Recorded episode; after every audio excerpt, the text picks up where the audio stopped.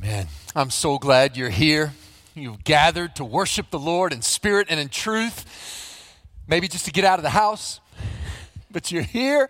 And I have a special word for those of you who've been attending Cullman First Baptist for longer than, greater than or equal to a year. Now, if you haven't, that's okay. You'll catch up immediately. But this is a special, almost programming note because here, actually, a few people have even asked me about this. Because you have recognized that it's January. Okay, some of you already know where I'm going. And you're like, wait a minute. On January 7th, he preached on Psalm 1. And on January 14th, he preached on Psalm 46. And now you're starting to get a little nervous. Like, did I miss it this year? Did he preach on it and I wasn't paying attention? When? In January. It's January, isn't it? When is Pastor Tom going to preach on the topic of stewardship? Giving. Friends, no need to be nervous. Do not fear. You haven't missed it. Today, today is the day we are going to talk about stewardship. Now, if you're new to church or you're new to all this, stewardship is Christian code word for giving, right? Money, finances, and we talk about it. And it has been my custom now for as long as I've been a pastor, over, over 20 years. I take January, and January is my month to talk about stewardship. And even if when I say that, right, if there's some ick factor, like, oh, the preacher's preaching about money or talking about giving, oh, it's going to be so cringy or awkward, rest assured I can be cringy and awkward about all topics, not just giving. So it's okay, right? But I hope the one thing I don't know anybody who's ever changed. I know this about you. You long to be generous. I want to be generous. You want to raise kids that are generous. But the first thing you got to do is remove the shame, remove the, the sense of guilt. We're, here's where we are and where we want to be in generosity. We're not going to get there with shame and guilt. So let me just give a word of introduction about why I preach on stewardship every January. I picked January, and I've done this for as long as I've been a pastor pastor for two reasons. One, one is theological and one is practical. The practical reason for preaching on the topic of money, finances, stewardship, giving, the reason for doing that in January, the practical reason is I'm tapping into, for many people, part of their New Year's resolutions, right? Is, uh, lose weight, I'm gonna be more healthy, I'm gonna eat better. But often finances are a part of that, right? This is the year we're gonna save money, we're finally gonna get on that budget, we're gonna do that, you know, okay, so you're tapping into that, uh, and people want, want to hear about finances. The, the other thing is, right about now is when the credit card bill comes due from Christmas. So if you overindulged in Christmas, oh, I need a sermon on stewardship, right? So there's like a practical element to all this. But the real reason is theological.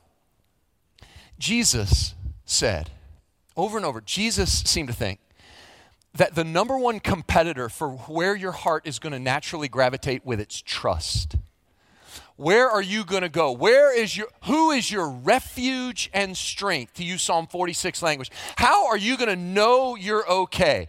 Over time, that's supposed to be God. God is our refuge and strength. But Jesus said the number one competitor for your heart's trust, little by little, sometimes year after year, sometimes imperceptibly, we our trust migrates and we transfer it from where it's supposed to be in God and it transfers little by little to money.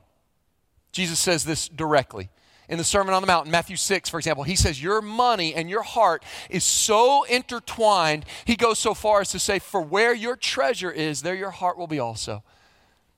Giving is a reflection of, it is a matter of the heart. And Jesus says these two things are so intertwined, we've got to talk about it. So it would be malpractice for a preacher if, if I'm concerned about people's hearts, if I'm concerned about my own heart, for me to ignore this topic, that would be like a nutritionist being told she can talk to her clients about any topic as a nutritionist, any topic except food. Don't ever bring it up you would say, well, I can't address the topic of nutrition without talking about food. We can't address the idolatry of our hearts. We can't address generosity without talking about money, about treasure. So I do it every January for that reason. I will say it does always invariably lead to some funny situations. Uh, one invariably, every time I preach on stewardship, every January, and it is a fact today. I know for a fact that it, this is the day that uh, it is somebody's first time here at First Baptist And for some of you, you have been you have been inviting this person for like months or even years, and you've been working on them and working on them and praying they'd say yes. And today, of all days, they're like, "All right, I'll come." And their hesitancy has been one of the things they've told you is that I don't, don't want to go. Why? I've been to churches before. I know how these things work. Every time I go to church, all they talk about is money. And you've been like, no, it's different here, I promise. and right now, they are giving you side eyes so hard. Like, are you serious right now? Right? The other thing, th- th- we, there was this couple, uh, they, uh, they came, they have uh, children and grandchildren that live here in Cullman County, and they come visit them. But instead of coming at the holidays, it's their custom. They only come to Cullman once a year. They go to Smith Lake and visit children and grandchildren. But instead of doing it in the holidays, they told me they, they, they come in January. They come after the holidays every year. And they've done it every year for like four years. And on Sunday morning, they worship with us here at First Baptist. And, and so every year, this is the only time they come, only in January. And they're, after their fourth straight year here, finally, sheepishly, Jackie and I were in the point, and they come up to me, and she was like, You preach on money a lot. I was like, I have other sermons, I promise. Come back in the spring. But, anyways, just here's how we're going to do stewardship today. Here's, a, uh, here's how I want to approach it. I want to talk when it comes to generosity. That's really what we're talking about, being a generous person. When it comes to giving, I want to talk about it with this concept. You ready? I don't know if you'll be able to see this from where you are. I want to talk about plastic donuts. Plastic donuts. Look at that. Can you see it? It's, it's, so, it's like a mini, it's designed for toddlers. Not, it looked bigger in the picture, you know, when we ordered. But there it is. Can you see that? It's a little plastic donut. It's got some strawberry frosting on there. Mine's squishy. Plastic donuts. That's the image I want to talk about today giving. I want to talk about plastic donuts. I got the idea from a book called Plastic Donuts by Jeff Anderson. And uh, he talks about Christian giving and generosity. And this is the image that I can't shake. And it, it got me so uh, excited. It, uh, it, it was just that nudge I needed when it came to thinking about generosity. And the metaphor is very simple. He described working at home and he was uh, typing away there on his laptop, and he noticed his 18 year old toddler daughter. Eight, eight, 18, eight, so many things I want to say. 18 month old little daughter, 18 month old, playing with uh, uh, her new um, toy kitchen, right? And she's playing chef and he sees her out of the corner of the eye there in the living room, just cooking up a storm. And she's pretending to do all the mixing and all the baking. And there, uh, after a few minutes of, of, of, you know, painstaking work uh, as an 18-month-old little girl, he sees her kind of, you know, wobble over uh, to him, and she's holding a plastic donut. And she looks up with a big, hopeful grin on her face and says, Daddy, gets his attention. Daddy, Daddy, yeah, Daddy, I, I made you a donut, Daddy. I made you. Do you? Would you like a plastic donut, Daddy? I, well, she didn't say plastic donut, of course, right? I mean, she's not an 18-year-old.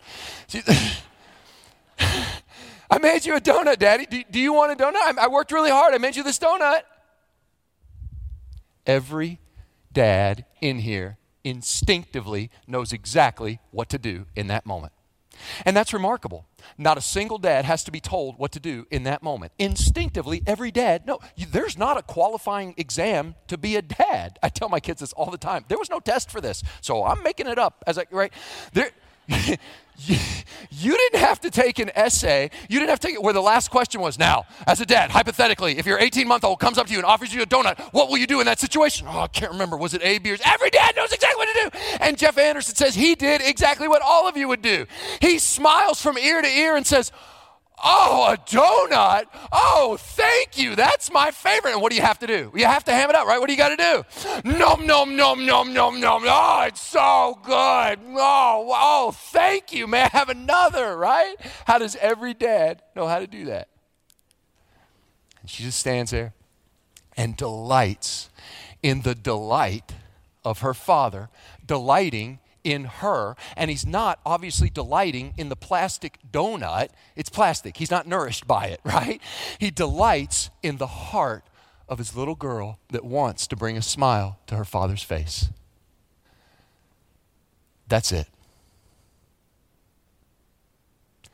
You can make a sermon on giving as complicated as you want it to be. You can do a deep dive into the Old Testament commands on the law. You can, you can talk about the 2,000 places in the Bible where the word giving or some form of gift is used. You can talk about, of those, how 1,400 times it's used as a free will offering. You can talk about the 550 times where it's a mixed offering. It's commanded, but you can't tell it's also free will. You can talk about the 50 times where the tithe is brought up. And then you can do a deep dive into the Old Testament concept of tithe, which means tenth, giving a tenth, and you realize the tithe was brought three times a year. And if you were a landowner, it actually ended up being about 23% of income. And then you can start looking down and asking, well, is that, does that old commandment law apply to new covenant Christians? And if the tithe applies, do you tithe on the net or the gross? And you can grab a spreadsheet and a calculator and you can look down and miss the point when you have a chance to look up and see your heavenly Father smile at a kid's heart of generosity. You can make it a lot more complicated than it has to be. It's really as simple as plastic donuts. That's, that's what I came to tell you about today plastic donuts. You say, I don't know, Tom, that, uh, that, whole, uh, that whole plastic donut concept, can you expand on that? Yes, I can. Lee? It can be, it, this, is, this is an expanded plastic donut. Um, I gave the 8 a.m. strawberry. You guys want stra- chocolate? I'll give you guys chocolate. It says it's illegal. I'm free from the law. There it is. This is going to be our image. Plastic donuts, y'all. There's a place in Scripture where the children of God got this right. There's plenty of places you could go to where people get this wrong. But here's one where I got it right. Will you turn, will you meet me in First Chronicles chapter 29? And I'll give you the context while you turn there. First Chronicles 29. But listen, if you get lost along the way, this is the image, this is the metaphor that your giving can bring delight to your heavenly father. Listen as you're turning to First chronicles 29 if you walk out of here with one and only one concept if you're like look I, I, i'm only going to walk out of here with one thing Plastic donuts, man. Your giving can bring delight to your heavenly Father. Now, let me clear some things up. don't worry. Don't, don't worry about writing these down. We'll, we'll circle back to them. But let me be Captain Obvious for a second. Let me say some things that are obvious because you'll see when it comes to giving, they are absolutely obvious, and yet somehow we miss them. Let me say some obvious things. In the, in the story of the little toddler bringing the plastic donut, the gift of the donut did not make her his child. the donut did not purchase uh, adoption as her little girl. You understand? The relationship was already there. He was already her kid. That's the only reason giving makes sense. Uh, uh, also, so that's obvious. That's obvious. You'll see why that's not so obvious all the time, but that's obvious. Here's another thing that's obvious the dad in no way was nourished by the donut, and technically, the dad probably paid for the, the donut was already his asset. You, you get what I'm saying? Isn't it a funny moment uh, as parents? Isn't it a funny moment the first time your kid starts to understand gift giving and around Christmas time they're like, Dad, Dad, can I have some money? I'm going to buy you a nice gift.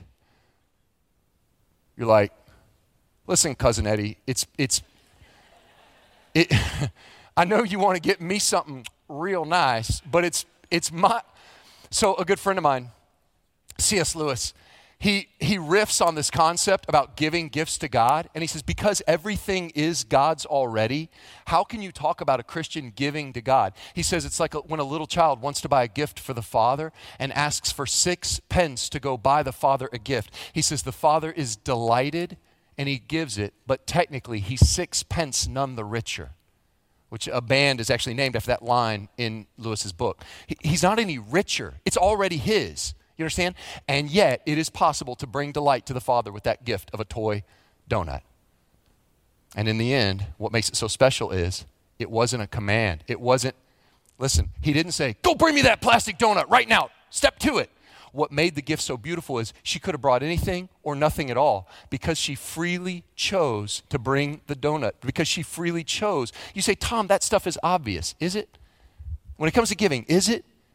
Why, when you hear like preachers talking about stewardship or giving, if you're like me, you go, ooh, or ick, or uh, Instead, why, why, doesn't my, my, why, does why doesn't my heart immediately smile and go, I love it when they talk about how I can bring delight to my Heavenly Father? Why didn't my heart naturally go there? Well, let's, let's look at this.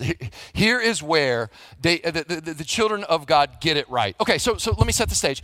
David, King David, ancient king of Israel, King David wants to do one thing. His dream is to build a temple for God. And God says, no, not allowed to do it. He, for one thing, corrects him. He's like, You're going to build me a house as if I need a house? Hello, I'm God. He says, so, in fact, I, I love your heart that you're going to build me a house, but the fact is, you're not going to build me a house, David. I'm going to build you a house. What he means is, I'm going to give you a, a lineage of thrones that's going to last forever, right? So, I, I'm going to build your royal house, your dynasty. So, it's not what you can bring to me, it's what I can give to you. Now, your son Solomon, David's son Solomon, was allowed to build the temple. They call it the palace of the Lord or the house of the Lord. It's talking about the, the, the temple. And so, David wasn't allowed to build the temple. He was a man of, of, of bloodshed, of war but he was allowed to do the capital campaign. He was allowed to do the fundraising to set Solomon up for success. So they do this capital campaign. The people have gathered, they've prepared their gifts. David has prepared his gifts. And to say the capital campaign went well is an understatement. It went exceedingly well. And it's beautiful. First Chronicles 29 1. And David the king said to all the assembly, Solomon, my son, whom alone God has chosen, is young and inexperienced. Solomon's like, hey. but it's true. And the work is great, for the palace will not be for man, but for the Lord God. So he said, okay, this is going to be a temple. This isn't just like for a king. So he talked, David first talks about what he himself is going to give, and he leads by example. So, I have provided for the house of my God so far as I was able the gold for the things of gold, the silver for the things of silver, and the bronze for the things of bronze, the iron for the things of iron, and wood for the things of wood. Besides great, great quantities of onyx and stones for setting, antimony, colored stones, and all sorts of precious stones and marble. Moreover, in addition to all that I provided for the holy house, I have a treasure of my own of gold and silver. And because of my devotion to the house of my God, I give it to the house of my God 3,000 talents of gold, of the gold of Ophir, and 7,000 talents of refined silver for overlaying the walls of the house, and for all the work to be done by craftsmen, gold for the things of gold, silver for the things of silver. He has a great amount, and so he says, I freely give. He didn't have to. This was not a tax, this wasn't something that was ordered. He gives it freely. So he asked the people, And what will you freely bring? Look how he words it. Who then will offer willingly? Consecrating himself today to the Lord. Watch how many times free will, willing, cheerful, joyful is brought up. So, so, so, what have you prepared to give? He asked the people. Then the leaders of the fathers' houses made their free will offerings, as did also the leaders of the tribes, the commanders of thousands and of hundreds, and the officers over the king's work. They gave for the service of the house of God 5,000 talents and 10,000 darics of gold, 10,000 talents of silver, 18 talents of bronze, and uh, excuse me, 18,000 talents of bronze, 18 months, 18 years, 18,000 talents. You know what I mean? And 100,000 talents of iron. And whoever had precious stones gave them to the treasury of the house of the Lord in the care of Jehiel the Gershonite. Then the people rejoiced because they'd given willingly. For with a whole heart they had offered freely to the Lord. David the king also rejoiced greatly. Look at the freedom and the joy. The people are looking at God and they're rejoicing. Nobody's like, oh man, it's an offering. Uh, here we are. We're probably in First Chronicles somewhere around 29 and it's an offering, and I, you know, the, you know, what's his name, the, the Gershonite, you know, here, Jehiel, and he's like, I gave online, you know, like, no, they're thrilled. They're rejoicing. Why? Because plastic donuts, man, they're getting it right. They're looking at the delight they bring the Heavenly Father. King David is looking at the delight of the people. The people are delighting because it's freely given, all under the glory of God, like a little toddler watching dad nom nom nom on the plastic donut, delighting. You could just see that toddler rocking back and forth, delighting that she has somehow brought a smile to her Heavenly Father's face. That's what it looks like. And then he prays. Look at the freedom and the joy. He prays. That freedom and that joy, isn't that, could that be that that is just on the other side of your yes to generosity? Look, look David prays what must be one of the most self aware, self awareness is in short supply, self aware prayers in all of history. Here's what he prays Therefore, David blessed the Lord in the presence of all the assembly. And David said, Blessed are you, O Lord, the God of Israel, our Father, forever and ever. Yours, O Lord, is the greatness and the power and the glory and the victory and the majesty. For all that is in the heavens and in the earth is yours. Yours is the kingdom, O Lord, and you are exalted as head above all. Both riches and honor come from you, and you rule over all.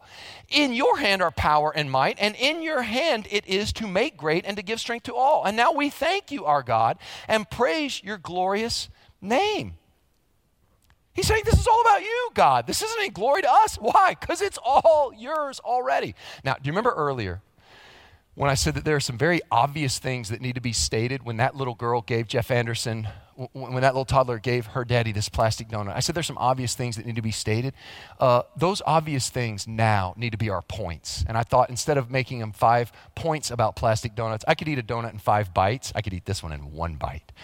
Uh, but if it took me five bites, I'm going to give you five bites about plastic donuts. You ready to jot these down? They should be obvious, but when it comes to giving, they need to be said. Here's the first one You don't give to earn your right to be God's child, you give because you're already God's child. That may seem obvious, but that needs to be said. You do not earn your status through giving to God your plastic donuts plastic donuts representing your tithes and your offering and, and, and, and giving to the church. You, you, you, don't do that to somehow become God's child. I told you it was obvious, and you say, Tom, that, that, that may be obvious. But you got to understand, I, I'm imagining the worst. Maybe I shouldn't, but I'm imagining the worst. And I'm imagining somebody coming here longing to be in relationship with their Heavenly Father. They don't yet have a relationship with God and they're longing. And I, my fear is Satan would twist what they're hearing and make them completely misunderstand. And they would walk out of here and they would think that somehow their gift is how they become God's child. You need to hear me. When, when I talk about stewardship, when I talk about giving, I'm talking about for those who are God's children, for those who are already in relationship to, with their Heavenly Father. If you're here and you don't yet have a relationship with your Heavenly Father, you got to hear me clearly. You don't give to get a relationship with God. The gospel is you get a relationship with God because He has already given. He gives to you.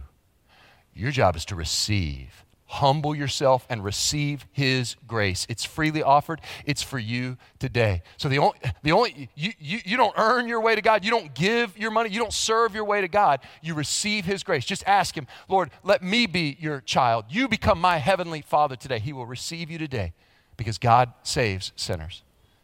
Now, now, now, now Look, look, at these, look at these phrases. He's already in relationship with God. You, you, what could you bring to God anyway? The old hymn says, Nothing in my hand I bring, simply to thy cross I cling. Look at how David says it Blessed are you, O Lord, the God of Israel, our Father, forever and ever. This is not some unknown deity. He's the God of Jacob. He, he, we know him. Or look at verse 13. And now we thank you, our God, and praise your glorious name. David and the people are giving generously because they're already in relationship with their heavenly Father. Uh, I, I, don't want to belabor the point, but I, I want to make sure everybody gets this. Can you imagine? Go back to the little, uh, the little girl who gives the plastic donut. Can you imagine if she gives the plastic donut? Did, did you like it, Dad? Oh, I loved it.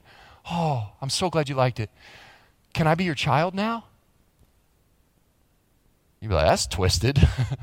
we need to have a long talk. That's really disturbing that you would even ask that, right?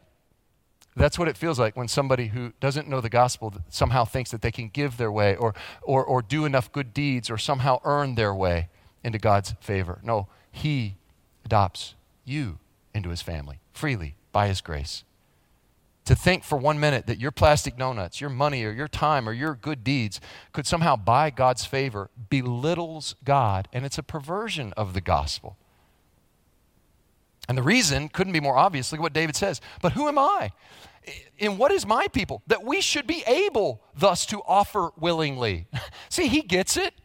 He's saying it, it's a privilege that we can even bring you tithes and offerings, for all things come from you and of your own have we given you? It's already yours, God. For we are strangers before you and sojourners as all our fathers were. Our days on the earth are like a shadow, and there is no abiding. In other words, uh, listen, it's all over so quick. The best use of my life is to spend it for something that outlasts life. And God has given me a chance to invest in something that goes way beyond the little microscopic story of Tom and instead becomes part of the story of God. He's going, that's a privilege. He recognizes it. That's why I say this is a self aware prayer. Well, our days on earth are like a shadow. There is no abiding. O Lord our God, all this abundance that we have provided for building you a house for your holy name comes from your hand and is all your own. The reason God cannot be bought is simple He doesn't need what we have. He owns everything already. So I'll give you, I'll give you plastic donut bites two and three. I'll, uh, uh, uh, I'll, I'll give them together. How's that?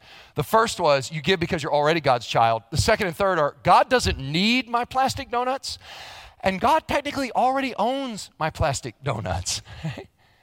he owns everything I have. It's His. All of heaven and earth. Psalm 24, verse 1. The entire earth is the Lord's, the world, and everything in it. It's all God's. That truth that God owns everything is foundational. Before you can talk about really giving, that, that, that, that's why, like, if you look at like the last chapter in the Old Testament, Malachi has this interesting passage on tithing about how you're, you're bringing the tithes to God's house. It, it doesn't say give God the tithes, give ye all of the tithes under the storehouse. It says bring ye, because you're not giving to God, you're just bringing them back to God. It's already His. Look at look carefully at David. Look at look at verses 14 and 16. Look at how he says this. It's all yours. Verse 14. Everything comes from you and we have given only what comes from your hand. It's already yours. The only way we can give to you is that you've first given to us. Oh Lord, our God, all this abundance, it comes from your hand and is all your own. So the Bible, I joked earlier that there's a Christian code word for all this. I said it's stewardship, but that actually is the right word. It's a powerful word. Um, when, when it comes to Christians and their money, the Bible uses this concept called steward. Technically, we are not the owners of our stuff, we are the stewards. Steward is an old fashioned word that means manager. We get to manage God's money, it's all His. We manage it. So, what is required of stewards? That they be perfect, that they, that they wring out every drop of dollar, that, that, they be miserly and never enjoy the good gifts of God that He's allowed us? No. What's, what's the only thing required of a steward? That they be found faithful. You just got to be trustworthy. Can God trust you what He's entrusted you with? And when you start to look at that like that, when you're a steward, you go, well, technically, then everything's a gift. That breath was a gift. I didn't pay a single dime to put breath in my lungs. It's all God's. I didn't ask to wake up this morning. It's all God's. Everything I have is God's. And Paul says, You're exactly right. 1 Corinthians 4, he says, What do you have that you did not receive? Name anything you have that's not ultimately a gift from his hand. And if you push back and you go, no, come on, I, wor- I worked hard to get where I'm at, I earned that degree. Yeah, you probably did work hard, but who gave you the brains? Who gave you the means to go to that school? Trace it back to God. Nah, I work hard at my job. I work I have I have to earn every penny I've got. Nobody gives me anything. I had to earn. That may be true. Who gave you the skills to do the job? Who gave you the ability? Come on, it's all God's. And that's why it's impossible to get leverage on God. Um, so, if I understand the idea of business negotiation, if I understand leverage correctly, and I may not, but, but if I understand it correctly, when you're in a business negotiation, you want this person to move closer to your number or the terms of your contract, and they want you to move closer to yours. And, and, one of the ways you move that, you need a lever to move them off their position. And the way you do that is something called leverage. And leverage means you've got something they need. And so you play it carefully, but, but wisely. You try to move them with that leverage that you've got something they need. So let me ask you uh, how, do you make, how do you move God to your terms where you have a blessed and good life? How do you make the God of the universe bless you? What leverage do you get on the Almighty? Well, if I, if I do good and I do right and my kids do right and I get them in church all the time, then I'm going to live under the Lord's blessing. He has to bless me. Whoa. You think he needs your good deeds? He's the Lord of all righteousness. Yeah, well, but I give. I, and if I give, he has to bless me. Oh, he doesn't need your money. He paves his streets in heaven with gold. Well, if I give him my life, bro, he owns your life. If he wants your life, take it. There's no way to get leverage on God. Here's the good news you don't have to. You don't have to get leverage on God. You and God are not in some contractual negotiation. That's David's point. He's saying, You own everything. You have all the leverage. You have given us this privilege to return that which is already yours. Now, I, I, may have over belabored that point, but you may think, well, if that's true, if God doesn't need, God is not nourished by a plastic donut any more than a human father would be, if he doesn't need that, and, and technically if he owns everything, you may think what I'm saying is, then God doesn't care or doesn't even notice when we bring him gifts and offerings. And that's simply not true. what David prays next may be surprising to many of us. He writes in verse 17, he prays, I know, my God, that you test the heart, watch this, and have pleasure in uprightness. Isn't that something? An upright heart. He's saying, in other words, a heart that knows to do the right thing and does it, that brings you pleasure. That puts a smile on your face. He's just taken up this huge offering. They didn't have to give it, it wasn't a tax. David could have. He's the king. He could have said, I demand 18,000 talents of silver and 10,000 darics of gold. And they're like, What's a daric? Figure it out. I don't know, but bring it in. It's a tax and I'm the king. He didn't. What's on your heart to give? And they gave. And he says, Here's the thing God sees the heart, and that gift of those children of God put a smile on the face of their heavenly Father. He says, In the uprightness of my heart, I have freely offered all these things. And now I have senior people who are present here offering freely and joyously to you. This is it. Like a toddler with a plastic donut, he's saying, We're bringing joy to our Heavenly Father. It's not the, it's not the gift, it's the heart. So that's the fourth bite. You got it?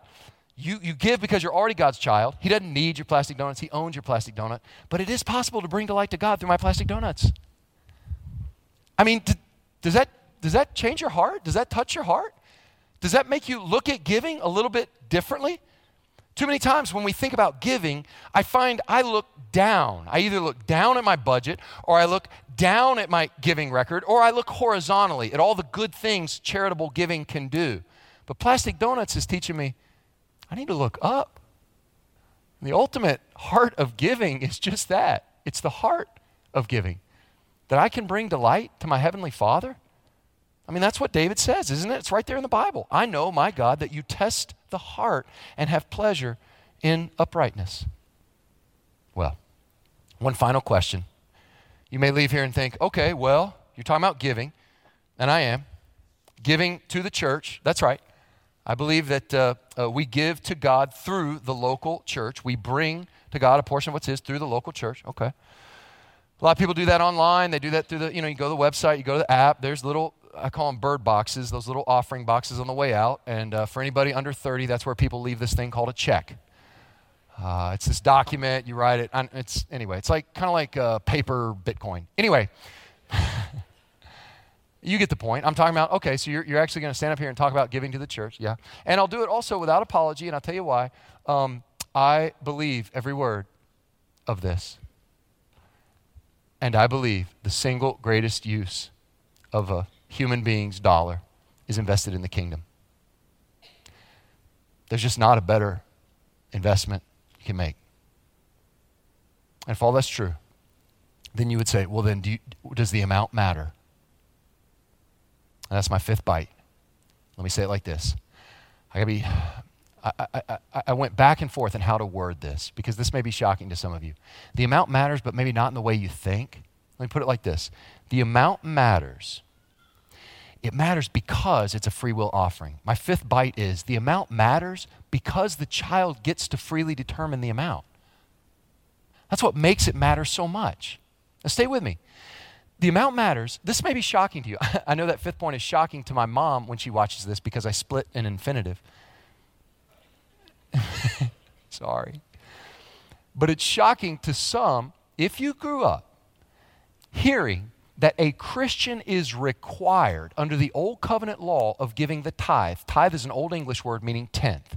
And I think even under the old covenant, it was more, it was more like 23% when you added up all the different tithes. But nonetheless, let's say for argument's sake, if you grew up hearing that, that a, a Christian is required to give 10%, I understand why you would push back and go, well, now wait a minute. God, that's in God's law. That, that you, I, I have a whole sermon on how a new covenant Christian applies the old covenant law. If you want to go back to 2000, Anyway, if you want to Google on our YouTube page, Before We Talk Tithe, Let's Talk Shirts. That was the title, and it was about how Leviticus 19 says don't wear a shirt woven of two types of material. So if you're going to wear a cotton poly shirt, you better come talk to me about the tithe. Anyway, the, if you want to go back and hear all that, we, we can do a deep dive. But here is the point for plastic donuts the amount matters because the child gets to determine the amount. If you grew up hearing that giving 10% is absolutely required, I would just push back and ask this one question Required for what? And if you're like, well, required for salvation? No, no, no. You could, uh, salvation is a free gift from God. You would never, correct. So, required to earn God's blessing? You just said you can't get leverage on God. Well, it, It just is. Well, the fact of the matter is that I, I, I think giving is delighting the heart of the Father because at the end of the day, who chooses the amount? You do. The tithe is not like some weird church tax or some, some God bill that you uh, pay every month, and it, it, it there, some sort of there's this obligation factor to it. The joy of First Chronicles 29 is that they determined the amount. Look, no one told David he had to give a particular amount in First Chronicles 29. No one. When Zacchaeus gets saved, remember Zacchaeus? Wee little man climbed a sycamore tree. Remember him? When he gets radically saved, here's what's fascinating. Nobody told him to give away half of his possessions to the poor, but it's the first thing he says I'm going to give half of my possessions to the poor, and if I've cheated anybody, I'm going to pay him back four times. Because the paying back four times is from Levitical law. But to give half my possessions to the poor, he's just freestyling at that point. He's just, here, here, here, Jesus, plastic donuts. You like them? Nobody told that poor widow in the temple when she gave the two copper coins. Everybody gave these big amounts. She gave these two copper coins. Jesus says she gave the most because they gave out of all their abundance. She gave all she had to live on. Here, Plastic donuts delighting. That widow delighted the heart of Jesus. Jesus, who was about to go to the cross. Jesus, who is watching people at the temple treasury put in coins. Some of those coins are going to be part of the pieces of silver that's the blood money that's going to send him to the cross. He's watching it, about to give everything, going, Does anybody get me? Does anybody understand? And God sends that widow to drop in those two copper coins. What an encouragement to the heart of the Lord who says, That's what I'm talking about. Nobody told her what she had to give. Nobody said you had to give it. She's not required to give that. And that's what made it so beautiful. Let me ask you does the amount matter? I, is a $1,000 gift to this church a generous gift? Answer I have no idea. For some of you, yes, that is exceedingly generous. That is a staggering sum to give to the church. For others of you, it's a trifle. I don't know. Why? Because I can't see the heart. I, I don't know what's upright in the heart. Is $20 a large gift to this church? I don't know. For some of you, you wouldn't notice losing $20. You wouldn't notice if it were gone. You certainly wouldn't notice it if it was given to the church. You wouldn't notice. But for others of you, you're struggling in such a way that that would be a staggering sum. And I'm telling you, God sees that and He honors that. Is half a slice of pizza given to a homeless person a good gift? Is it a big gift? Is it an impressive gift? Is half a slice of pizza given away a big gift? I don't know. Look, imagine if I had 12, if I had a dozen pizzas stacked up real tall and I'm making my way down 278 in the youth group. BJ's asked me to pick up some pizzas, and I got 12 pizzas coming. And there's a homeless guy, and he says, Hey, man, you got a lot of food. I sure am hungry. It's cold out here. Could you spare some pizza? I set it down, and I opened a box, and I took one piece. Then I cut it in half. And you know how when you cut a pepperoni in half, there's that big choice, like who gets the pepperoni? those are my people that know that moment.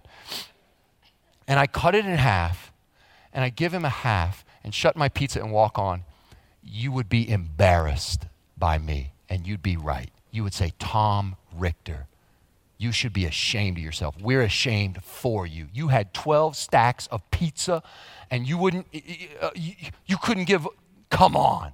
So, no, you would say, no, half a slice is not a big gift. Well, now hold on. Once I was in the Lower East Side in Manhattan, and you know, Manhattan have all those pizzerias you can just walk in and grab a slice. And uh, I saw what happened. This, this, this homeless guy was standing out there, and he inter- exchanged words with a guy going in. And the guy goes in, he comes out with a piping hot, you know, those big New York slices of pie, big. And he comes out and he hands the homeless guy the pizza. You know what the dude did?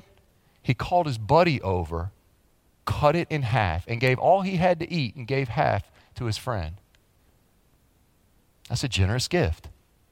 So I ask you again, is half a slice of pizza generous? Answer, we don't know. Why? Because to know that, you would have to know the uprightness of the heart, and there is one who did. God knows the uprightness of your heart. And that's what makes this whole thing so beautiful. God has pleasure in the uprightness of the heart. That's why, it, of all people, of all people to understand that man does not, God doesn't see like humans see. Of all people to understand that, humans get impressed by the amounts. Uh, wow, that's a lot of zeros on the end of that number. God sees the heart. Of all people to understand that, it would be King David. Because when King David got anointed king, there were all his brothers that were taller and stronger and more kingly than he. And yet when the prophet comes, he says, No, no, no, no. Now, he's the one because God doesn't see like man sees. Man looks at the outward appearance, but God looks at the heart. David never forgot that. And he understood that. And he got that absolutely right. God looks at the heart. And that, listen, y'all, that's why it's so deceitful. You got to be careful when it comes to giving that delights the heart of the Father. Not only are amounts going to be different from other people, I am in no place to judge whether your amount is generous or not. That is between you and the Lord. You ask the Lord what's generous. You go to the Lord. You, you, you, you and God have a long talk about that, right? I can't judge that. And here's where it's deceiving, very deceiving. Sometimes you can be self deceived.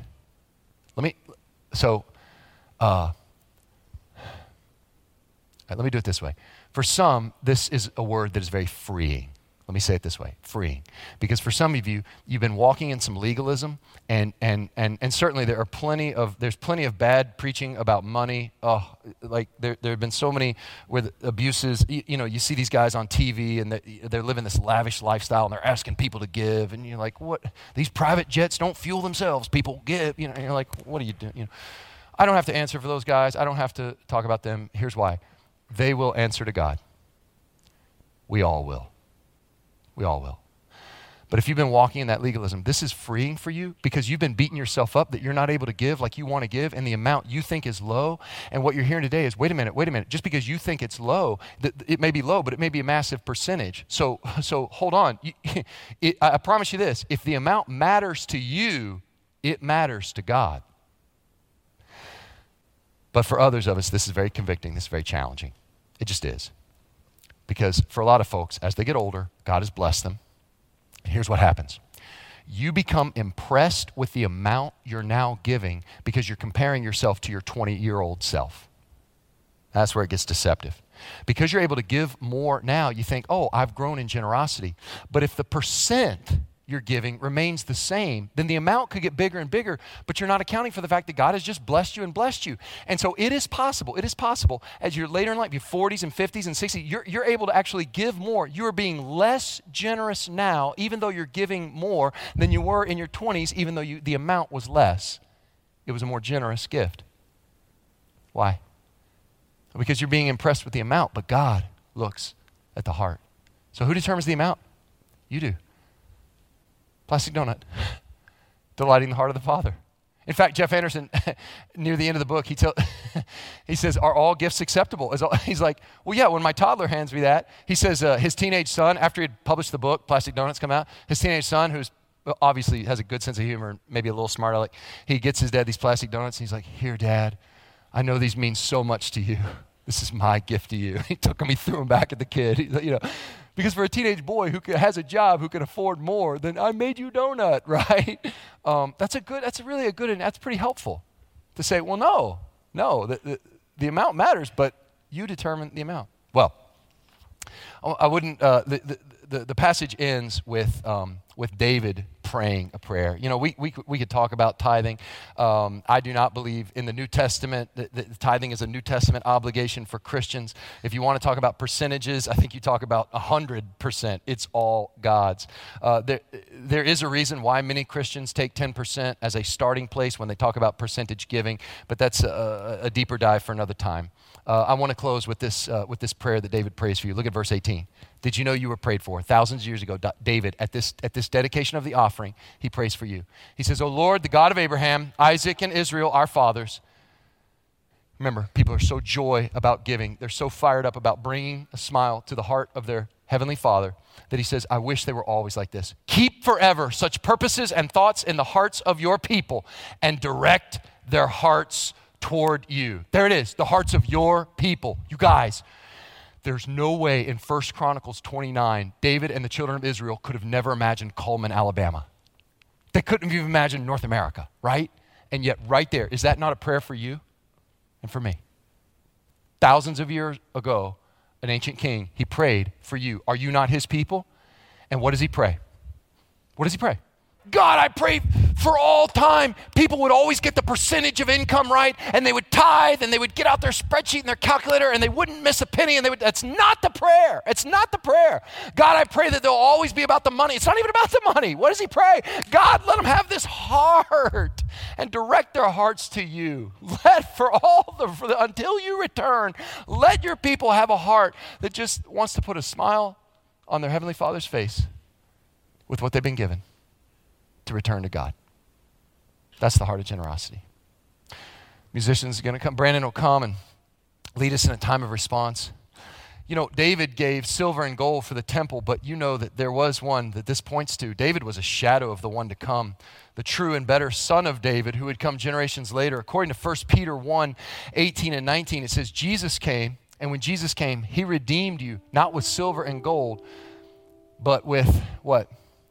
With the priceless blood of the Lamb, spotless and without blemish. You were redeemed not with perishable things, but with the blood of the Lamb. Why? So he could direct your heart to God. There is a way to know, there's a way to do like a little heart check here, um, I think. And here's how to think about it if you know you're on the right track with this. There are lots of ways to put a smile on God's face. There's a lot of ways to bring delight to your Heavenly Father. Singing, singing, Right? God inhabits the praise of his people. Obedience. He doesn't just want a bunch of sacrifices, he wants people that obey. Okay, so if I said to you, if I said to you, hey, guys, you may never again, you may never again sing another song to God. You can sing secular music, you can sing love songs to your spouse or whatever, but you uh, can never again open your mouth and sing how great thou art you can never sing Amazing Grace, Jesus Loves Me, none of it. It's all off limits. You can never again sing praise to God. You would say to me, Don't deny me that. Don't deny me that opportunity. Why would you even say that? And I said to you, Well, what if I said to you, Dude, because you don't have to sing songs to God to be saved don't have to do that to be saved. He's going to save you already. You would say, It's not about being saved, man. I am saved and I want to express my love to my Heavenly Father. Why would you deny me? It's about my heart expressing through song. Okay, fine. But you can only do 10% of the songs you wanted to sing. You say, What do you.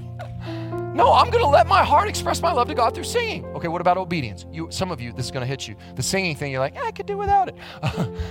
but some of you, you're helpers. You know who you are. You are helpers. Right now, you're thinking, ah, here's how I would help him in this sermon. You're helpers. And if I said to you, you can never again do a random act of kindness, you know who you are. You're the envelope of cash in the mailbox when they need help and you don't put a name on it. You're the, ooh, there's somebody on the side of the road, right? I, I can't wait to help. You can, here you go. You can never again do a random act of kindness. You can only do an act of kindness when you can be completely repaid. You, you have to have a, a, an ulterior motive, and you can never again do a random act of kindness. You would say, No, don't deny me that. I love helping people. It's how I would say, hey, well, you don't have to help people to be saved. That's not why I'm doing it. I'm doing it because I am saved and God has blessed me and I want to help others with. I'm sorry, you can't do it. You would say, don't deny me that expression. Giving is no different. And here's how you know if you're on the right track. If I said to you, you can never again give a dime, you can never again give a penny to your local church. If your first thought is, whew, I get all the blessings of God and now I don't have to give a thing you are in a contractual relationship with God wherein He dispenses the blessings and you're trying as a consumer to get the lowest cost per blessing benefit. And it's God's to have to do some heart work on that. But if, just then, when I said, even imagining the thought of you never again being able to give to your local church, if your heart went, don't deny me that. Don't deny me that. That's an expression of my heart. Don't deny me that. That's a and I said, Yeah, but you don't have to do it to be saved. It's not about doing it to earn anything. It is an expression of love that I want to put a smile on my father's face like a kid with a plastic donut. I would say your heart is right where it needs to be. And there's so many of you that I know that's right where your heart is. And to think, who are we, God, to think that you would be pleased by the gifts that you already own? Let's pray. Oh, God, grant us hearts like David prayed. Let that prayer be true for us. God, let it be true for us. Let us be the people with hearts that are filled with generosity. And God, I pray if we need to uh, apply this, if we need to go home and have a long, hard look at giving, or we need to update a, uh, our, our online giving, or all those mechanisms, or however that works, God, I, I pray we'd be willing to do it, not just be hearers of the word, but doers. But I pray, God, we would not do it looking down at the book so much as looking up at your smile. And thank you for the simple joy of giving. And grant that that joy uh, becomes to us a great strength. We ask this in Jesus' name. Amen. Would you stand to your feet?